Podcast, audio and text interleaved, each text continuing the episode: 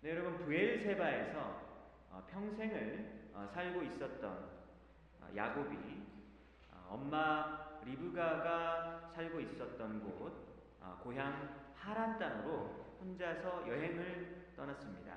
여러분 부엘세바는 남쪽에 있고요. 어, 그리고 하란은 한참 북쪽에 있는데 그 거리가 거의 500마일이 넘는 굉장히 먼 어, 그런 길을 혼자서 야곱이 떠나고 있었던 중이었죠. 왜 야곱은 아, 평생 동안 익숙했던 그 브엘세바를 떠나서 혼자서 이렇게 여행을 떠나야만 했었는가? 아, 겉으로 내세운 이유는 아, 하나님을 믿는 믿음의 아내를 찾기 위한 여행이었다라고 할 수 있죠. 그렇지만 속내는 그렇지 않습니다. 야곱이 한 번은 먹을 곳으로 형을 이렇게 속였고요. 그리고 또 한 번은 이거는 거의 범죄에 가까운 조직적인 사기로 아, 또 형의 축복을 가로채려고 했었던 일이 있었죠. 아, 그래서 야곱의 형에서는 어, 머리가 머리 끝까지 화가 아, 났었습니다. 그래서 내가 동생을 죽여야겠다라고 생각하고 칼을 갈고 있었습니다. 그래서 어, 지금 야곱이 어, 하란 땅으로 가는 이 여행은 굉장히 힘든 어, 그런 여행이고 거의 도망쳐 나오는 것이라고 할 수 있을 법한 어떤 그런 여행이라고 할 수 있는 것이죠. 에서는 어, 사냥을 잘해서 맛있는 고기를 가져다 준다는 그런 이유로 아버지의 사랑과 인정을 받고 있었죠. 반면에 아버지의 사랑을 받지 못하고 어머니의 편에만 받고 있었던 이 야곱은 아, 조용하고 그리고 집에 있기를 좋아하는 사람이었다라고 이렇게 두 가지 표현으로 이 야곱의 성격을 25장에서 말했거든요. 그래서 창세기를 전문으로 연구하는 여러 구약학자들의 책을 보면요. 야곱의 이 조용하고 차분했었던 이 성격이 어, 아버지의 사랑과 인정을 받지 못했었던 어, 그 상처와 결합을 해서 소심한 사람이 되었고 어, 그리고 부끄러워하는 사람 그리고 자신감이 없는 이런 부정적인 어떤 성품이 형성이 예, 되어졌을 것이다. 아, 굳게 되어지게 했을 것이다. 라고 이렇게 해석을 하는데 제가 봤을 때는 참으로 일리가 있는 해석이라고 봅니다. 요즘 가정을 보면 어, 아버지의 권위가 이렇게 서 있는 가정 어, 제가 알기로는 그렇게 많이 찾아보기 쉽지는 않는 것 같아요. 어, 그렇지만 이 야곱이 살고 있었던 이 시대에는 어, 아버지 어, 그리고 이 가장의 권한이 현대인들의 관점으로 봤을 때는 아니 저렇게까지 권한이 셀까 싶을 만큼 아, 굉장히 컸었다라고 하는 것이죠. 여러분 생각해 보십시오. 아버지가 축복해 주는 것. 좀 소리가 울리는데 조금만 낮춰 주십시오. 여러분 생각해 보십시오. 아버지가 머리에 손을 올려서 자녀를 축복하는 거잖아요. 그러면은 이거를 지금 따려고 어, 형제가 지금 피 터지게 지금 싸우고 있는 그런 광경이 야곱의 가정에 벌어지게 됐잖아요. 그래서 우리 생각을 먼저 한번 해보면 아니 왜 그거 아버지가 손 올려서 축복해 주는 거 그렇게 받고 싶나? 이런 생각 할 수 있잖아요. 아니, 왜 저거 받으려고 저 난리를 할까라는 생각이 들 수 있단 말이죠. 그래서 그거 받으려고 막 엄마도 나서고 상처받아가지고 막 동생 죽인다 그러고 이렇게까지 벌어질 일인가? 라는 생각이 든단 말입니다. 그렇지만은 이 창세기에 나오는 아브라함과 야곱과 이삭을 뭐라 그러냐면요. 족장이라고 그러거든요. 족장. 그래서 그, 이 아버지는요. 그 당시에 이 가정에서 그야말로 절대적인 권위를 가지고 있었습니다. 근데 그 아버지로부터 야곱은 사랑을 받지 못했다라고 하는 거죠. 그래서 이 야곱이 어, 받았을 어떤 상처와 아, 그가 받았을 어떤 그런 타격이 아, 보이는 면으로도 나타나고 보이지 않는 면으로도 이게 장난이 아니었다라고 하는 것이죠. 여러분 창세기 27장의 한 사건을 한번 다시 한번 생각해 보면 아버지 이삭이 노쇠해 가지고 눈이 잘 안 보이는 어떤 그런 시점이었었습니다. 이때 이삭이 그 이삭이 눈이 잘 안 보였는데 첫째 아들 에서에게 어, 내가 너 축복해 주겠다. 너가 이번에 사냥 가가지고 고기 맛있는 거 갖고 오면 내가 그 고기 먹고 나서 내가 너한테 마음껏 축복해 줄게. 이 말을 했단 말이죠. 근데 이 말을 옆에 있던 아내 리브가가 들었습니다. 근데 리브가는 누굴 좋아한다고요? 둘째 아들 야곱을 사랑한다고요. 그래서 야곱을 빨리 불러갖고 와가지고 우리 둘이 힘을 합쳐서 너가 이번에 한번 복을 받아봤으면 좋겠다라고 제안을 했단 말이죠. 그때 야곱이 뭐라 그랬냐면 어머니 괜히 그렇게 하다가 몸에 털이 없는 저를 아버지가 알아차리고 그걸 알아버리면은 복은커녕 저주를 내릴까 저는 너무 두렵습니다. 이렇게 말했어요. 왜냐면 에서는 온몸에 털이 많았거든요. 근데 자기는 털이 없단 말이죠. 그러면 아버지가 이렇게 더듬거리다가 어, 털이 없네? 너 이서 아니지? 그러면은 복은커녕 저주받는다는 거예요. 너무 두려운 거예요. 하지 말자고. 아버지가 나를 속이는 자로 생각하면 어떡합니까? 여러분 이것이 야곱이 했던 말이에요. 이걸 보면서 뭘 알 수 있습니까? 아 엄마 리브가가 야곱보다 더 대담하구나 라고 하는 것을 우리는 알 수 있고요. 그래서 야곱은 그래서 좋게 말하면 굉장히 섬세한 사람이라고 말할 수 있고 나쁘게 말하면 소심하고 어, 겁이 많은 사람이었다 이렇게도 볼 수 있을 것 같아요. 또 한 가지 우리가 알 수 있는 것은 여러분 야곱이 지금 아버지가 자기를 어떻게 바라보는지 아버지의 그 평가 그리고 아버지의 인정이 얼마나 야곱에게 소중했는지 그리고 그것을 목말라 했는지를 우리는 볼 수 있습니다. 여러분 아버지가 아무리 화가 났다고 아, 그 아들을 저주할까요? 아, 하실 수 있으세요? 아버지들? 네. 저주는 안 할 거 아니에요. 근데 그 정도의 신뢰가 없다라는 거죠. 그게 사실은 더 문제인 것 같아요. 그래서 우리는 이 부분을 보면서 창세기에서 이제 계속해서 이 편애하는 게 계속해서 나타나거든요. 그래서 우리 부모님들은 한번 다시 한번 생각해 봤으면 좋겠어요. 내가 우리 자식을 편애하는지 안 편애하지 않는지 한번 잘 돌아보았으면 좋겠습니다. 이렇게 물어보면 다 안 한다 그래요. 근데 자식들한테 물어보면 편애하고 있다 이렇게 또 얘기하더라고요. 어젯밤에도 저는 그 소리를 들었는데 어, 나는 안 하는 것 같은데 자식들은 그렇게 느낄 수 있거든요 정말로. 말도 안 되는 소리 하지 말라고 열 손가락 깨물어서 안 아픈 손가락 어딨냐고 우리는 그렇게 생각하는데 그렇지 않을 수 있다라고 하는 것이죠. 왜냐면 우리는 연약한 사람이라서 자식 중에도 좀 더 예쁘게 보이는 사람이 있어요. 네. 그렇기 때문에 우리가 그런 죄를 저지를 수 있다고 하는 것이죠. 그런데 이것이 야곱의 인생을 봐도 그렇고 우리가 자식의 미래를 정말 생각한다면 아, 잘 생각해 보아야 한다라고 하는 겁니다. 근데 오늘 29장을 지금 보고 있는데 어, 29장 1절부터 지금 내용을 쭉 보시면 1절부터는 안 읽었죠. 근데 그 앞에부터 내용을 보시면요. 어, 여러분 놀라시게 될 거예요. 야곱이 뭔가 좀 다른 모습을 우리는 보게 됩니다. 지금 거의 하란 가까이 도달하게 됐어요. 야곱이 우물가로 갑니다. 왜냐 우물가로 왜 가냐면 그 당시에 우물가는 여러 사람들이 만나는 곳이에요. 아, 집집마다 수도꼭지가 있었던 시대가 아니잖아요. 그러니까 며칠에 한 번씩은 반드시 우물가를 가야 하는 상황입니다. 그러니까 우물가에 가면 사람들을 만날 수 있거든요. 아, 그래서 하란 근처에 있는 우물가로 지금 야곱이 가 있어요.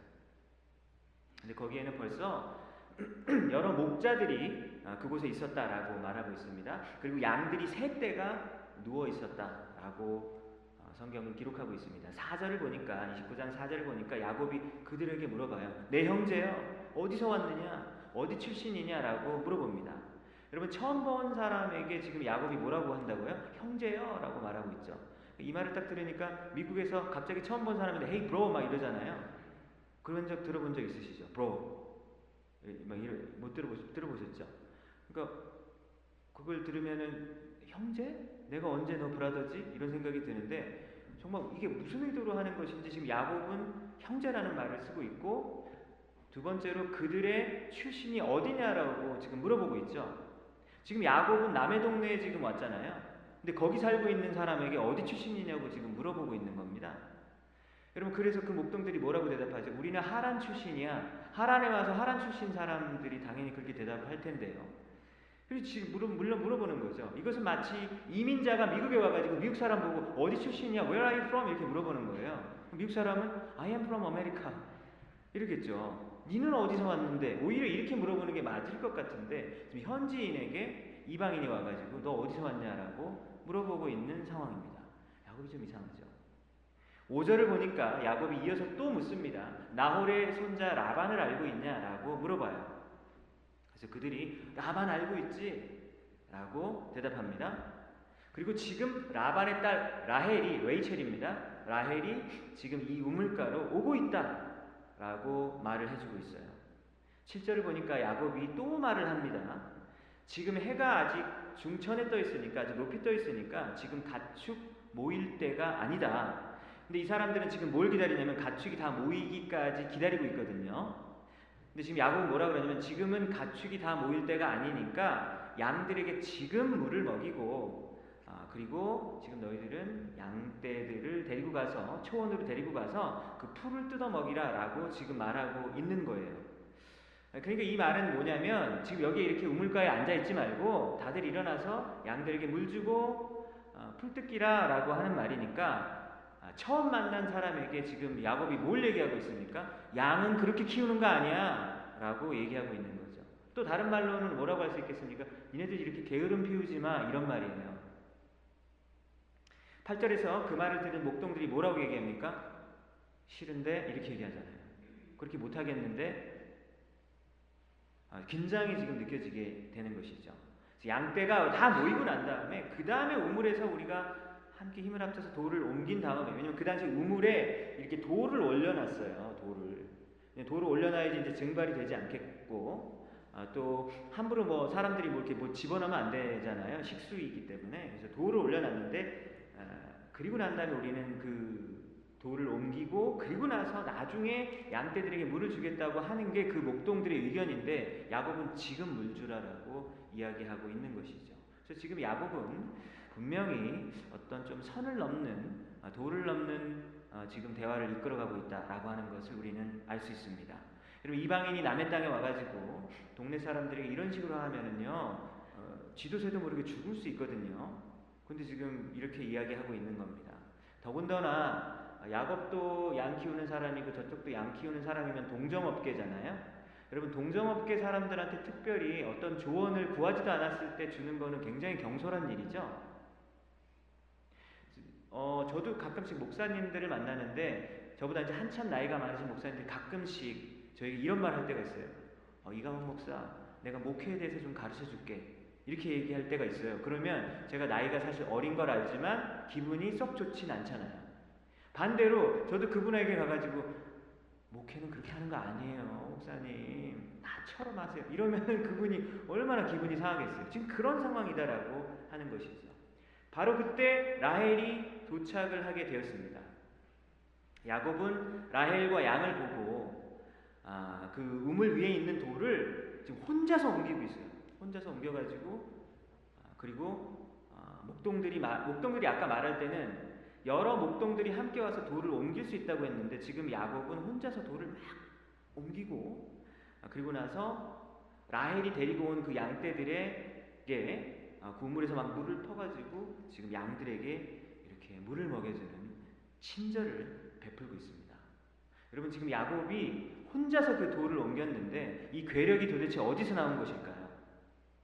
이것에 대해서 우리 청년부 회장이 이렇게 말을 하더라고요. 목사님 주일에 로비에서 우리 형제들이 의자를 막 여러 개 들고 있다면 분명히 그 안에 좋아하는 자매가 있을 수 있다. 이런 얘기를 하더라고요. 아 그러냐. 괴력이 나온다는 것이죠. 예. 뭐 그런 상황 같아요. 야곱이 막 지금 도로 혼자서 옮기고 그 땡볕에서 막 지금 혼자서 막 안 무거워 안 무거워 손이 까졌을지도 모르고 아 괜찮아 괜찮아 막 이러면서 물을 주고 있는 이런 상황입니다. 그래서 분명한 것은요 29장에서 야곱이 굉장히 적극적인 모습을 지금 보고 있다 보이고 있다라고 하는 것을 우리는 보게 됩니다. 근데 이거는 적극적인 모습 정도로 이게 지나쳐가지고 이건 너무 저돌적이에요. 그쵸? 이거 오버하고 있네. 이런 생각이 들 정도입니다. 여러분 이후에도 이후에도 야곱은 라반에게 외삼촌에게 말하기를 라헬을 저에게 주십시오. 라고 당당하게 말하거든요. 분명하게 자기 얘기를 얘기하고 7년 동안 제가 일할 테니까 라헬을 저에게 주십시오. 또 이렇게 이야기합니다. 여러분 더 이상 소심하고 샤이한 그런 모습이 아니다라고 하는 것을 우리는 분명히 느끼게 돼요. 여러분 지난주 말씀 기억나십니까? 아, 지난주 야곱이 돌베개 베고 길에서 어, 불쌍하게 자고 있었잖아요. 어, 그때 하나님이 꿈속에서 만나 주셨단 말이죠.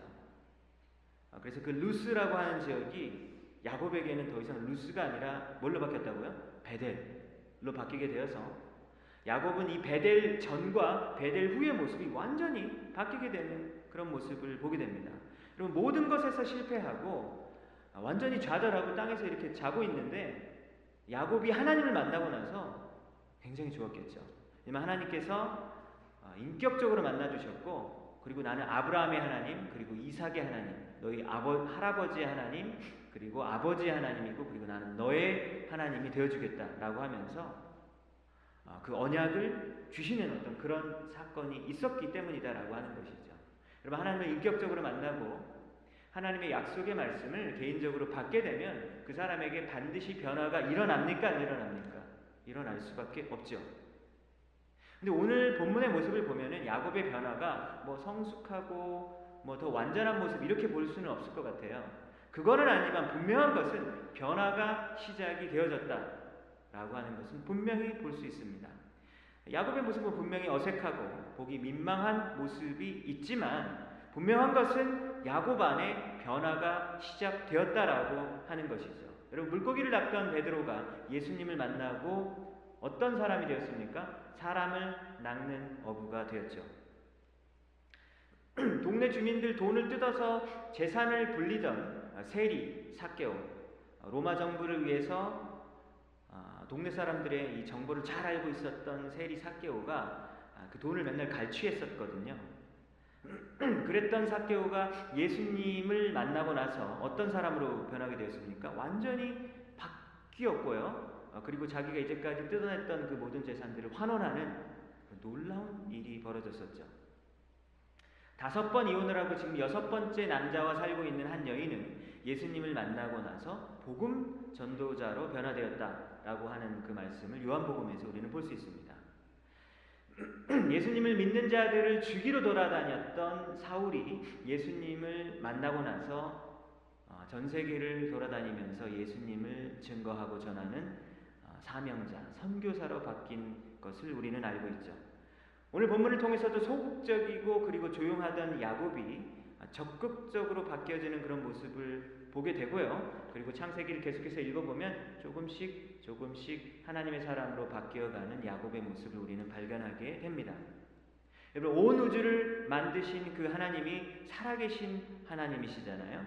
그래서 그 하나님을 만났는데도 만약에 나에게 변화가 없다면 어, 내 마음의 변화, 내 행동의 변화, 어떤 내 말의 변화 이런 것이 없다면 변화하려고 하지 마세요. 난 변해야 돼. 하나님의 사람으로 변해. 그렇게 하, 지 마시고 변하려고 막 너무 막 애쓰지 마시고 먼저 무엇부터 생각해 봐야 될까요? 나는 하나님을 만나고 있는가? 이 부분을 먼저 생각해 보아야 하겠습니다. 왜냐하면 하나님을 만나야지 그게 변화가 자연스럽게 오는 것이지 내가 변하려고 막 애쓴다고 되는 것이 아니거든요. 하나님을 만나면 반드시 변화가 올 수밖에 없습니다. 어, 하나님을 예전에 내가 처음 만났을 때 그때만 기억하는 것이 아니라 어제도 그리고 지난주도 하나님을 만나야 하는 것이죠. 여러분 하나님을 지속적으로 만날 때 우리의 삶 가운데서 좋은 변화가 찾아올 수밖에 없다라고 하는 것이죠. 여러분 하나님을 만난 사람은 어, 그 사람의 마음 가운데 사랑이 많아질 수밖에 없습니다. 왜냐하면 요한 1서에서 하나님은 사랑이니라라고 했었거든요. 그렇기 때문에 하나님을 만난 사람이라면 어, 사랑의 사람으로 바뀔 수밖에 없겠죠. 나 자신을 사랑하게 되고, 어, 그리고 내 주위에 있는 사람도 사랑하는 사람으로 바뀌게 될 것입니다. 이런 사람들 있잖아요. 사람들만 만나면 계속 비판하는 사람들이 있어요, 없어요? 있죠. 비판하고, 안 좋은 점을 굉장히 크게 확대하고, 그리고 다른 데 가서 그 사람의 나쁜 점을 계속해서 전하는 사람들이 있단 말이죠.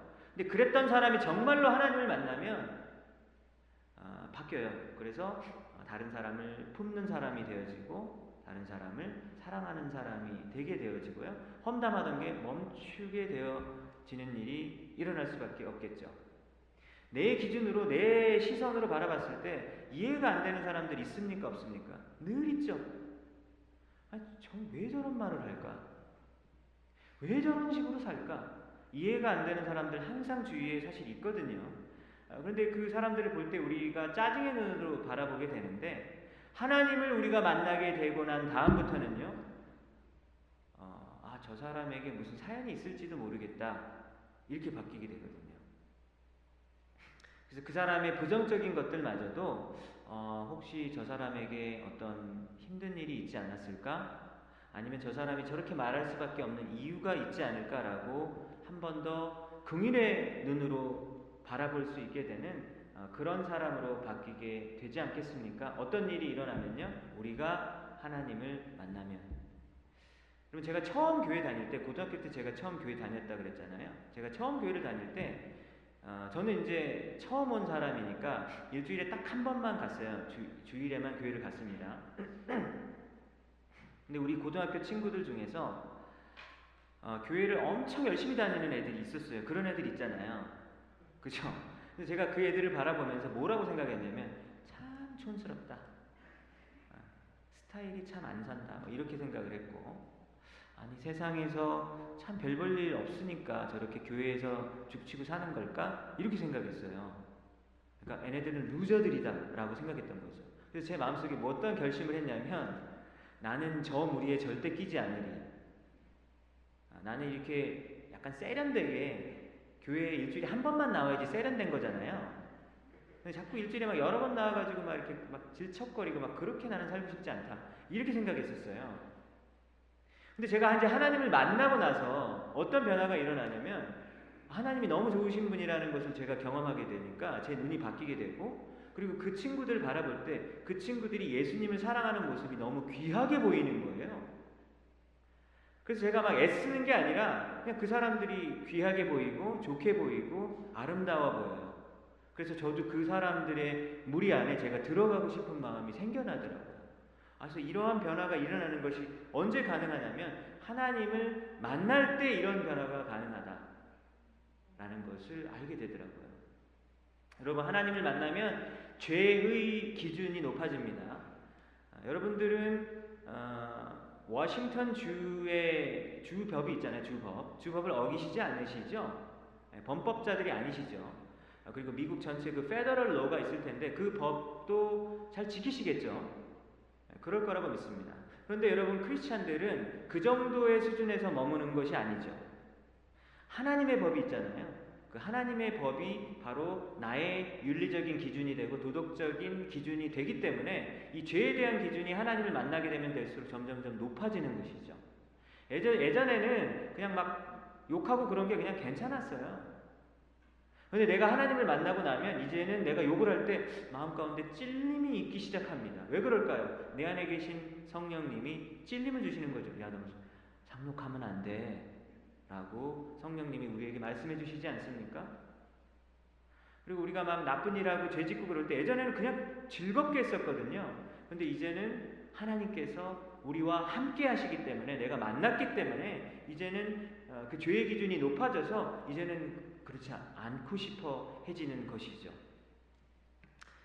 예수님께서는 항상 소외, 소외받고 그리고 상처받은 사람들 그리고 약한 사람들과 함께 하셨잖아요. 근데 우리의 본성상 우리는 어떻습니까? 우리는 힘이 있고 그리고 돈이 많고 그리고 권력이 있는 어떤 그런 사람들과 함께 하고 싶단 말이죠. 근데 우리가 하나님을 만나게 되면 변화가 일어나서 어, 낮은 쪽으로 우리의 삶의 방향이 바뀌는 일들이 벌어지게 되는 것입니다. 여러분 오늘 본문을 보니까 야곱의 변화가 매우 긍정적이라고만은 볼 수 없지만 분명히 변화가 일어나고 있다라고 하는 사실을 보게 됩니다. 어, 하나님을 만났던 야곱처럼 여러분들도 하나님을 계속해서 만나시는 여러분들 되시기 바랍니다. 여러분 야곱은 드디어 라반의 집에 도착하고 라반의 집에 들어가게 되었습니다. 아, 본문을 보니까 라반이 야곱의 소식을 듣고서 막 달려왔다 그래요. 야곱이 왔구나 그러면서 막 달려가서 그를 영접하고 그리고 안고 입맞추었다라고 13절에서 이야기하고 있죠. 지금 어, 라반이 어, 야곱을 환영을 하는데 걸어갔습니까? 아니지 막 달려갔다는 거예요. 야곱 보려고 달려가 엄청 반겨주는 모습을 우리는 보게 됩니다. 여러분 근데 라반은 어떤 사람일까요? 야곱의 외삼촌 라반은 어떤 사람일까? 아, 창세기 24장을 보면 라반이라는 사람이 잠깐 등장하게 되는데요. 그때 라반이 어떤 사람이었는지를 말해줍니다. 그때 하란으로 어, 아브라함의 종이 왔었거든요. 왜냐면 아브라함의 아들 이삭의 아내를 구하기 위해서 하란으로 왔었단 말입니다. 그러니까 지금은 아내를 구하기 위한 두 번째 일이 하란에서 벌어지고 있는 거죠. 하란은 아내 찾는 곳인가 싶을 정도로 지금 두 번째로 오는 곳이에요. 근데 그때 첫 번째 왔을 때 라반이 잠깐 등장을 해요. 그때 리브가를 리브가가 이제 이삭의 아내가 이제 되어지는 거잖아요. 그러니까 라반의 입장에서는 리브가가 누굽니까? 여동생이잖아요. 여동생이 막 집에 흘러벌떡 뛰어나와요. 손님이 왔다고 손님이 왔다고 아브라함의 종이 왔다고 이야기합니다. 여러분 그때 라반이 뭘 봤다라고 나왔냐면 라반이 그의 여동생의 코걸이와 그리고 그의 손목걸이를 봤다. 손목 고리를 봤다. 이렇게 나와 있어요. 그 여동생이 막 들어오는데 지금 어, 혼사가 결정이 되는 그런 순간이잖아요. 아, 드디어 우리 여동생이 결혼을 하구나 라고 하는 굉장히 중요한 시점인데 그 생각을 안 하고 뭘 봤다고요? 이 손목에 차고 있는 롤렉스 시계를 본 거예요. 롤렉스 시계, 어, 좋아. 좋아, 좋아, 좋아. 우리 집에 와야지. 어, 이 사람 맞아야겠다. 라고 생각을 했던 거 아니겠어요? 여러분, 그래서 이 라반이라는 사람이 그 딱 한마디 그거 묘사가 되어 있거든요. 근데 사실 처음 보면 여러 가지 할 말이 많을 텐데 왜 그렇게 이야기했냐라고 하는 거예요. 창세기의 저자가 그렇게 기록한 이유는 무엇이냐면 라반이 그런 사람이다라고 하는 것을 말해주고 있는 겁니다. 어떤 사람입니까? 굉장히 돈을 밝히는 사람이었다라고 하는 것을 이야기하는 거죠. 해주는 것이죠. 그리고 나서 라반이 아브라함의 종을 얼마나 환영했는지 몰라요. 막 여호와께 복을 받은 자여 들어오십시오 막 이러면서 왜 밖에 서 있습니까? 빨리 들어오세요. 그러면서 막 양들에게 막 물을 먹여주고 발 닦을 물들을 손님들에게 예, 이렇게 대접하고 극진한 대접을 하는 모습을 어, 보게 됩니다. 라반은 어떤 사람이죠? 돈 냄새를 아주 잘 맡는 사람이고 그에 그리고 나서 아주 반응을 민첩하게 하는 사람이다라고 하는 것을 알 수 있죠. 야곱을 지금 대하고 있는데 야곱을 굉장히 환대해 주잖아요. 그러니까 이 안에 꿍꿍이가 있어요, 없어요? 분명히 마음속에 예, 숨겨진 것이 있는 것이죠. 그래서 이 야곱을 볼 때 자기 여동생 아들이잖아요. 근데 야곱은 라반에게 어떤 사람이냐면 여동생 아들이 아니라 누구예요? 거부, 큰 부자 아브라함의 손자 이렇게 먼저 보이는 것이죠. 지금 라반은 야곱을 안고 막 뽀뽀를 하고 너는 내 혈육이다라고 하고 있는데 그 말을 하면서도 뭐라고요? 머릿속에서 계산기가 계속해서 막 작동하고 있는 것이죠. 창세기를 보면 어, 지금 이런 결론을 왜 내릴 수 있냐면 이 무일푼으로 왔었던 이 야곱을 라반이 일을 시키거든요. 근데 몇 년 동안 시켰냐면 20년 동안 일을 시킵니다. 완전히 뽑아먹는 거죠. 그랬던 사람이 라반인 거예요. 여러분 근데 창세기 보면은 삼촌이 조카를 사랑한 이야기가 또 나오잖아요. 아브라함이 조카 롯을 얼마나 극진히 사랑했었습니까? 근데 아브라함은 롯을 대할 때 어떻게 됐죠? 롯, 너가 먼저 가지고 싶은 땅을 가져. 삼촌은 나, 너가 가지고 난 나머지 땅을 가질게. 그랬잖아요. 그러니까 이 아브라함이 롯을 사랑했던 모습과는 정반대의 모습을 우리는 라반과 야곱의 이 관계 가운데 보게 되는 것입니다. 그래서 한 달 동안 라반이 이제 푹 쉬고 있었어요. 그래서 이제 이때 쉬고 난 야곱에게 질문을 합니다. 너가 비록 나의 조카이지만 어떻게 무보수로 일을 할 수 있겠느냐? 네가 받을 품삯을 나한테 말해라고 15절에서 말하고 있죠. 여러분 지금 이 말은 네가 일을 하면 네가 달라는 대로 내가 임금을 다 줄게 이런 말이에요 아니에요? 그거 아니겠죠. 그냥 하는 말이에요. 그래서 왜냐하면 7년 동안 지금 일을 하게 되는데 이때 무보수로 일을 하게 됩니다. 7년 동안 월급을 하나도 안 줘요. 그래서 일을 하는 이유가 뭐냐면 어, 라헬 둘째 딸 삼촌 저에게 주십시오. 그러면 저는 7년 동안 아, 무보수로 일을 하겠습니다. 여러분 그 당시 결혼식은 지참금이 있었어요. 그래서 남편이 되는 사람이 어, 아내 되는 사람 그 집안에다가 이 지참금을 냈었거든요. 근데 야곱은 돈이 없잖아요. 그러니까 어떻게 이거를 메꿔야 되는 거죠? 자기 몸밖에 없으니까 열심히 노동을 해서 7년 동안 그것을 갚고 있는 상황입니다. 그런데 삼촌이라면 아유 아니야 뭘 7년을 일을 해 일해야 되잖아요. 그래 그럼 7년 일해 라고 하면서 그대로 지금 이것이 이렇게 흘러가는 것입니다. 17절에 보니까 첫째 딸 레아는 시력이 약했고 아, 둘째 딸 라헬은 용모가 아름답고 예뻤다라고 말하고 있죠. 야곱이 보기에는 라헬이 굉장히 예뻤었다라고 하는 것이죠. 그래서 야곱은 어, 라헬을 위해서 일하는 그 7년을 느끼기에 어떻게 느꼈다고요? 며칠 지나가는 것처럼 느꼈다라고 하면서 완전히 사랑에 빠진 모습을 보게 됩니다. 7년이 다 지나, 게 됐어요. 얼마나 기다렸겠어요. 다 지나게 되자 야곱이 라반에게 와서 삼촌 어, 이제 라헬을 주십시오라고 이야기합니다. 그러자 라반이 어떻게 합니까? 동네 사람들을 다 불러놓고 잔치를 벌이게 되는 것이죠. 동네 사람들도 다 알고 누, 누구랑 누구랑 결혼한다고요? 야곱과 라헬이 결혼한다라는 것을 동네 사람들이 다 알게 됐어요. 그런데 첫째 날 밤이 지나고 나서 그 다음날 아침이 밝아가지고 야곱이 옆에 보니까 누가 지금 누워 있어요? 레아가 있는 거예요. 첫째 딸 레아가 있습니다. 라헬이 아니고 깜짝 놀라게 되죠. 여러분 그 당시 결혼 풍습에는 어떤 것이 있었냐면 신부가 첫날 밤에 이렇게 베일을 감싼다, 뭐 이렇게 얼굴을 다 가린대요. 눈만 보이게. 그래서 야곱이 몰랐었던 것 같아요. 아니면 또 술도 엄청 취했을 수도 있겠, 고요 왜냐하면 이것이 정말 철저하게 라반이 지금 계획한 거잖아요. 그렇기 때문에 아마 술을 많이 먹였을 수도 있겠다라는 생각이 드러납니다. 25절 보니까 야곱이 이제 외삼촌에게 외치는 거죠. 외삼촌이 어찌하여 나에게 이런 일을 행하셨습니까? 내가 라헬을 위해서 외삼촌을 섬기지 아니하였습니까? 외삼촌이 왜 나를 속이는 거예요? 라고 따지고 있습니다. 여러분 지금 야곱이 큰 충격에 빠졌다라고 하는 사실을 우리가 보게 되는데 이거는 뭘 알 수 있냐면 레아가 신방에 들어오게 될 것을 그 전날까지도 야곱은 전혀 몰랐던 거죠. 그죠? 그러니까 속인 거 맞습니다. 그리고 동네 사람들에게 다 잔치를 베풀었다라고 하는 말은 동네 사람들도 다 속였다라고 하는 것이죠. 여러분 라헬은 알았을까요? 몰랐을까요? 라헬. 라헬도 몰랐겠죠. 라헬이 미리 알았다면 그 일을 막았을 거 아닙니까?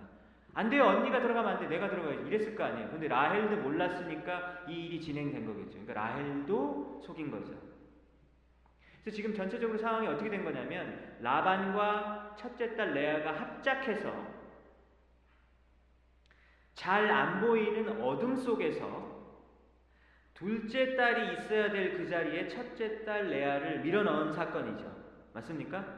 여러분 그래서 이 사건을 보고 우리는 딱 한 가지 사건이 떠오르지 않습니까? 그죠? 뭐가 떠오릅니까?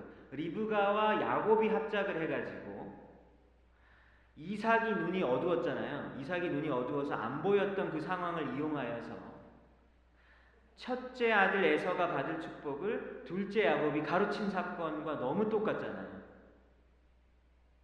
우리는 이 사건을 보면서 우리는 아, 정말 깜짝 놀라요. 여러분 그때 어, 야곱이 형 에서처럼 보이기 위해서 성경이 뭐라고 말하고 있습니까? 에서 옷을 대신 입었다라고 말하고 있거든요. 그러면은 라반이 치밀하게 작전을 꾸미면서 라헬을 지금 레아를 집어넣었잖아요. 그때 레아가 무슨 옷을 입고 있었을까요? 라헬 옷 입고 있지 않았을까 싶어요. 그지 않았을까요? 라헬처럼 보여야 되니까. 정말 이렇게까지 생각하면 정말 소름 끼치는 사건이라고 할 수 있습니다. 여러분 지금 따지고 있는 이 야곱에게 라반이 태연하게 대답을 합니다. 뭐라고 대답합니까? 언니보다 아우를 먼저 주는 거는 우리 지방에서 하지 않는 일이야 라고 말하는 거예요. 여러분 이 말은 무슨 말이에요?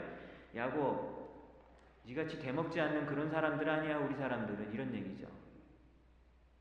너는 평생 동안 그 첫째 그 형을 그 어, 해먹으려고 막 그렇게 막 어? 했었던 그런 사람이잖아. 우리 지방에서는 그런 거 안 통해. 이런 얘기를 하는 거죠. 그러니까 이거 이 말은 뭐냐면 정말 비수를 꼽는 어떤 아, 그런 얘기다라고 하는 것이죠. 지금 사기를 당한 것에 몸서리치고 있는 야곱은 그때서야 아마 알았을 것 같아요. 뭘 알았을까요? 내가 예전에 했었던 그 일이 7년 전에 그 전에 했었던 그 일이 우리 형 에서와 우리 아버지 이삭을 얼마나 마음 아프게 했었던 일일까라는 것을 그때에서야 온전히 느끼지 않았겠습니까? 남의 눈에 눈물 내게 하면 자기 눈에 뭐가 나오죠? 피눈물 나오게 한다라는 속담이 있죠. 여러분 그리고 갈라디아서 6장 7절에도 그런 말씀이 있잖아요. 스스로 속이지 말라. 하나님은 업신여김을 받지 아지 아니하시니 사람이 무엇으로 심든지 어, 그대로 거두리라. 심은 대로 거둔다라고 갈라디아서 말씀에 말하고 있죠. 여러분 야곱이 뿌렸었던 거짓과 사기의 씨앗을 지금 그대로 수확해서 돌려받고 있는 모습을 우리는 보게 됩니다.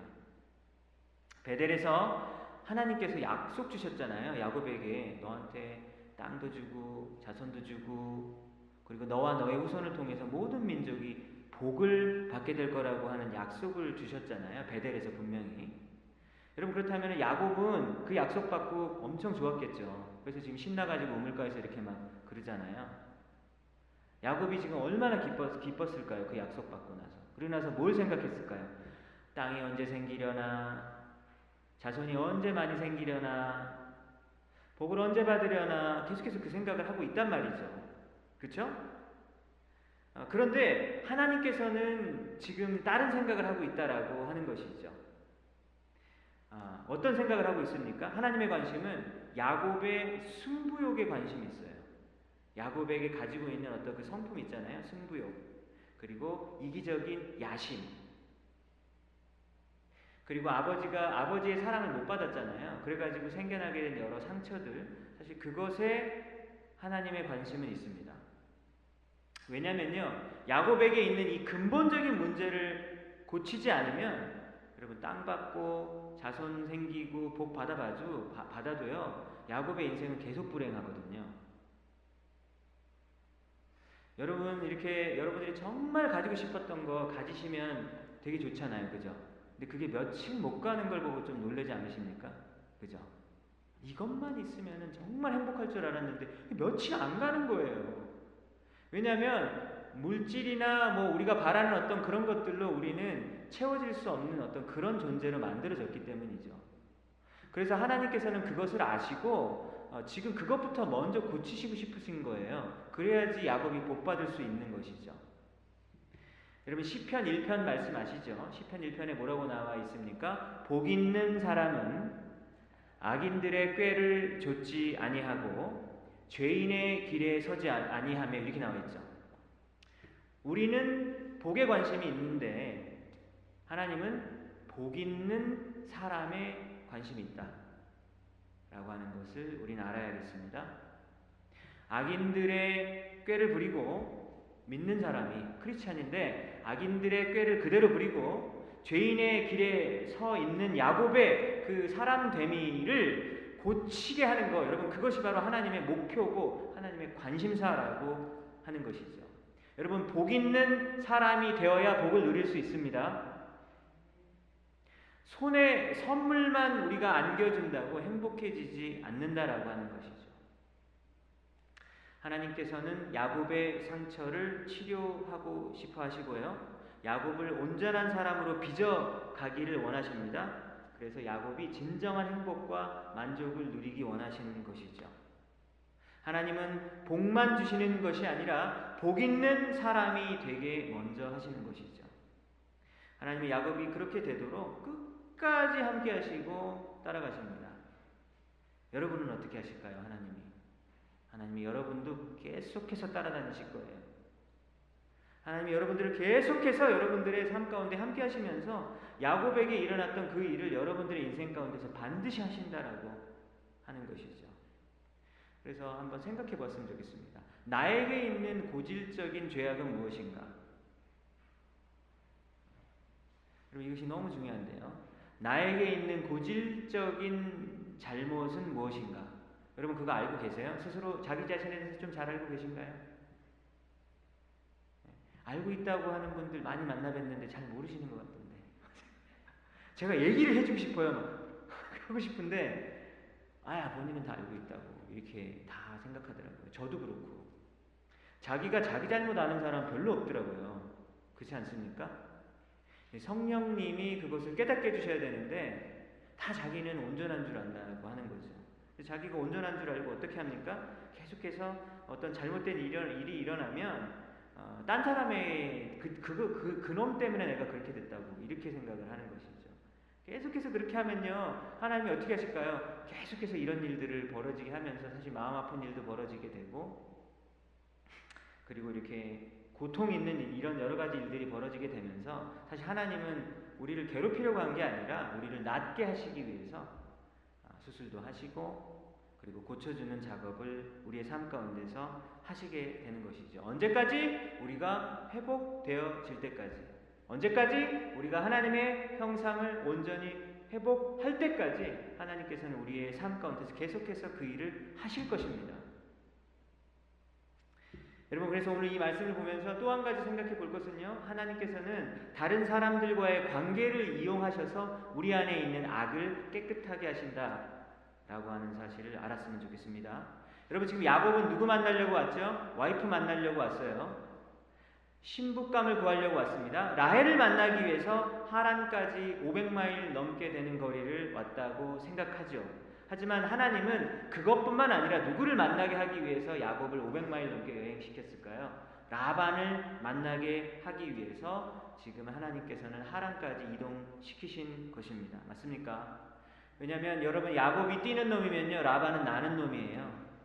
그렇죠? 라, 야곱이 좀 머리 좀 재빨리게 굴러가고 좀 잘 속인다고 생각했을지 모르는데 라반은 한 수 위라고 하는 것이죠.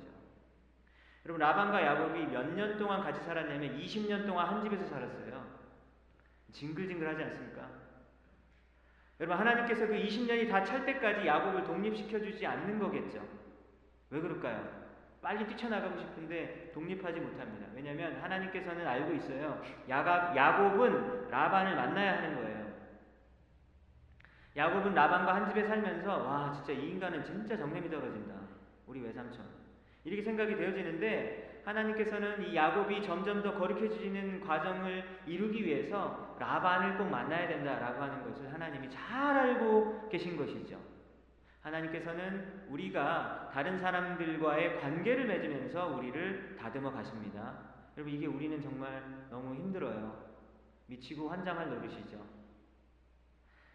요즘 여러분에게 고통을 주는 사람들 있습니까? 여러분, 요즘 여러분들에게 스트레스를 주는 대인관계 분명히 있겠죠. 그렇죠? 그 사람이 가족일 수도 있겠고요. 뭐 배우자일 수도 있겠고, 아니면 여러분들의 친한 친구일 수도 있겠고요. 아니면 여러분들의 직장 동료일 수도 있겠습니다. 아니면 우리 교회 사람일 수도 있을 것 같아요. 어, 분명히 그런데, 그래서 지금 여러분들에게 그래서 제가 여러분들에게 챌린지를 하나 드릴게요. 요즘 여러분들은 누구 때문에 마음속에서 되게 힘드신지 한번 잘 생각해 보셨으면 좋겠어요. 이렇게 말을 하면 됐어요! 짜증나 진짜. 아유 진짜 짜증나네. 그 사람 생각만 해도 진짜 짜증나요. 스트레스 받습니다. 라고 하시지 않겠습니까? 그렇지만 그거를 하나님께서는 생각해 보길 원하시는 거예요. 왜냐하면 오늘 말씀을 통해서 뭘 알 수 있냐면 그 사람과의 관계의 문제를 통해서 하나님이 나에게 가르쳐 주시고 싶어 하는 바가 분명히 있다라고 하는 거예요. 내 생각은요, 내가 다 피해자이거든요. 내가 피해자예요. 그렇잖아요. 내가 얼마나 이것 때문에 피해를 당했는지 몰라. 그런데 여러분 그렇게 생각하면 답이 안 나와요. 그렇죠. 내가 계속해서 피해자라는 생각만 하면요, 어, 라반과의 동거는 점점 더 길어질 수밖에 없습니다. 내가 정말 참 어이없는 인간을 내 인생 가운데 만났다. 라고 생각하지 마시고, 우리를 향한 하나님의 사랑을 발견할 수 있는 계기가 되길 바랍니다. 왜냐면, 진짜 어이없는 사람은요, 사실 그 사람이 아니라 날 수도 있거든요. 그래서 내가 참 갈 때마다 아, 참 힘든 사람이 있다. 라고 그렇게 느껴지잖아요. 심지어 내가 이렇게 불만까지 왔는데 불만까지 속을 썩이는 사람이 있다고. 예. 사실은 내가 썩었기 때문에 가는 곳마다 냄새를 지독한 냄새를 풍길 수 있다라고 하는 것이죠. 우리 하란의 우물가에서 시작된 야곱의 두 번째 인생이 이렇게 시작이 되어지는데요. 여러분 이것은 우연입니까? 아니죠. 우연이 아니라 하나님께서 보이지 않는 손길로 야곱을 사랑하시고 야곱을 이렇게 인도하시는 여정이다라고 하는 것을 우리는 보게 되었습니다. 여러분 우리도 야곱처럼 하나님의 사람으로 조금씩 조금씩 변화되는 축복을 누리는 우리 모두가 되기를 바랍니다.